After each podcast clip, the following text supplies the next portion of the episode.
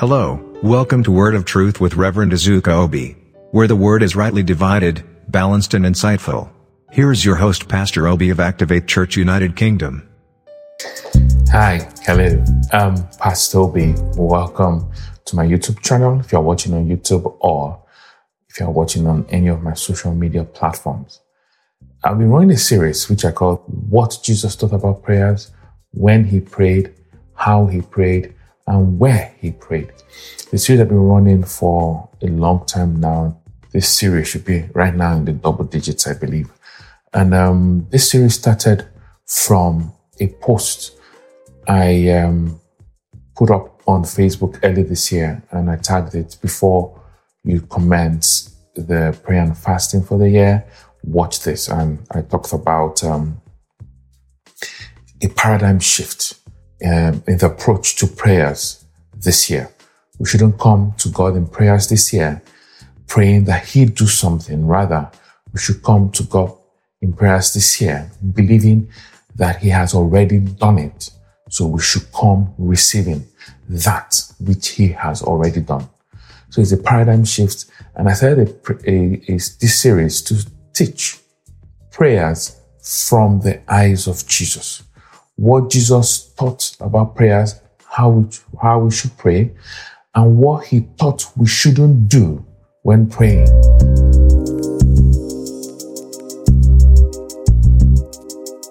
In this section, we'll start looking at the different prayers Jesus prayed in the Bible. He prayed a whole lot, but the recorded prayers, there are six times in the gospel that um, Jesus praying openly was recorded, where he spoke words, you know, to God in prayer. So I want us to start looking at those six different times he did that in the Bible. Now, the first one will be found in Matthew chapter 11, 25 and 26, and Luke chapter 10, verse 21.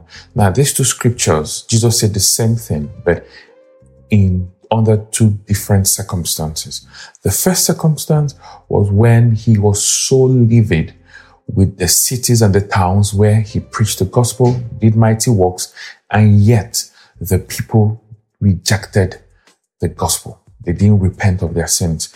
And uh, he, he, his, he said the woes, the woes to Chorazin, the woes to Bethsaida and Capernaum and all those cities. And he said something, he said, at that time, Jesus answered and said, I thank thee, O Father, Lord of heaven and earth, because thou hast hid these things from the wise and prudent and has revealed them unto babes. I love that. So he was talking about that the hidden things of God were given to babes, to people that in the context of the world are probably ignorant. You remember when Peter healed the paralytic at the gate called Beautiful in Acts chapter 3, and the leaders, the Pharisees, the Sadducees, the high priests, and all, the leaders, religious leaders, arrested them. And they were amazed at the way he was able to communicate the gospel to them. And they're like, and these men unlearned and they illiterate. There's another word for that. So you see how God used nobodies and made them somebodies.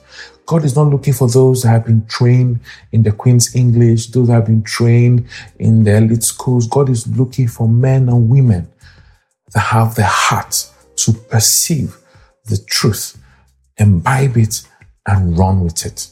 So the other circumstance, Jesus said this uh, in Luke chapter 10, verse 20. He said the same thing, or practically the same thing. Bible said at that time, Jesus full of joy through the Holy Spirit, said, I praise you, Father, Lord of heaven and earth, because you have hidden these things from the wise and learned and revealed them to little children. He said, Yes, Father, for this is what you were pleased to do. I love this so much. You see, this is the second time he made that statement. This second time was when he sent out the 72 to go and preach the gospel. And they came back rejoicing because they got a lot of results in their evangelistic mission. Two times Jesus said this. Now, first, what was um, consistent in these two prayers? What was consistent in these two prayers is how Jesus started both of them. In Matthew 11, verse 25, he said, I thank thee, O Father, Lord of heaven and earth. He started with thanksgiving. So when you want to start talking to God in prayers, it is better you start with thanksgiving. Start with giving thanks to God.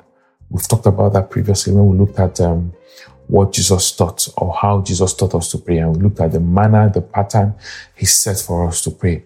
You see that starting with hallowing the Father. This is exactly what he did here. He hallowed the Father. He worshipped the Father with words. And um, before he now said what he wanted to say in prayer, you also see him do that in the second prayer in Luke chapter 10, verse 21. The Bible said that Jesus, full of joy through the Spirit, said, I praise you, Father, Lord of heaven and earth. So start your prayers giving thanks to the Lord.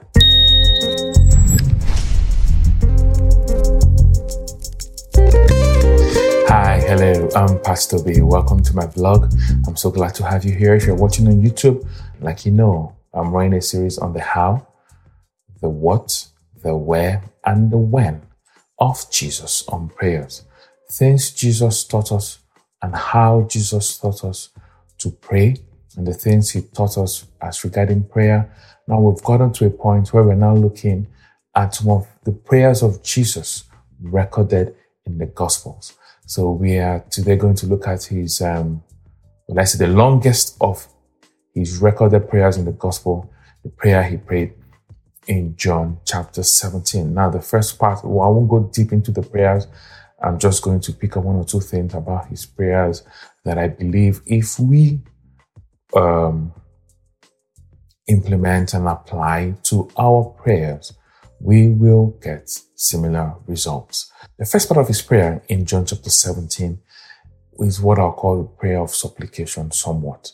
And in that prayer, he sort of, he sort of had a brief of his mission here on earth. He started praying that prayer by looking up to heaven. And he said, Father, the hour has come. Glorify your son, that your son may be glorified. For you granted him authority over all people. And answer that he might give eternal life to all those you have given him. He now said, now this is eternal life, that they know you, the only true God, and Jesus Christ, whom you have sent. And uh, he now said, I've brought you glory on earth by finishing the work. And I pray a prayer I love. And I say, Father, glorify me with the glory I had with thee before the world began. Awesome. So you see how I said that prayer? It was a prayer of supplication to God. And one thing I want to bring out in that first part is that he reminded God of his promise to him. And what is the promise? Glorification. Say, glorify me with the glory I had with thee before, before the world began. Um, Paul, talking a bit about this in Hebrews, I believe chapter 12 said, um, looking up to Jesus, the author and the finisher of our faith, who for the joy that was set before him. What was Paul talking about there? What does he mean by for the joy? For the joy, they're not talking about the joy as um, in the fruit of the Spirit. No. The joy there is talking about the reward. Paul was writing to the church in Philippi in Philippians, and he said, You are my joy. He's writing to the church. He said to the church, You are my joy. That means the church is his reward. He has toiled, he has worked for the Lord here on earth, you know, carrying out God's mission here on earth. There is a reward set for every work you have done. And the Bible in um, Corinthians talks, talks about our works, that in that day of judgment, our works will be passed through the fire to see what kind, what sort, the quality that our work is made up of. So, Paul speaking to this church, call that church his joy. He's talking about his reward. So, Paul also writing about Jesus said, See, be like Jesus, look up to Jesus, imitate him, woo for the joy. So, though we want to do things for the Lord because we love the Lord, true, we should also never neglect or ignore the reward that comes with working for God. Never forget that there is a reward, there is a joy that is set before us.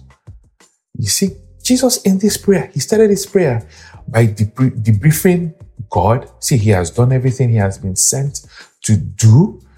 He's about to carry out his final mission, which is the death on the cross. They say, Lord, remember, glorify me with the glory I had with you before the world began. Whenever you come to God in prayers, always get His promises as regard that thing you believe God for, that thing you are trusting for. Get those promises, bring it before God when you come to Him, and let Him know that He has already said this, that He will do this, and hold Him on to that word for Him to do it. This is exactly what Jesus did. I'll see you at the next one. God bless you.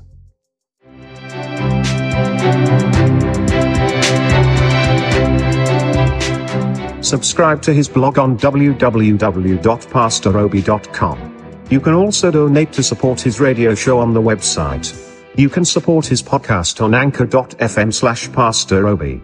Check Pastor Obi at Pastor COB on Instagram, Facebook and Twitter. He will love it if you leave a review for him on this platform. The where, what, Thank how, you. God and bless you. of Jesus on prayers. And this series have gone on for quite a while right now. And we have we stopped. Order You Must Forgive ebook right now on Amazon for Kindle, Apple Books and PastorObi.com. The paperback book is available on Amazon. You can listen to the audiobook on Audible and PastorObi.com. The links are in this post. Please like this post and share. Thank you.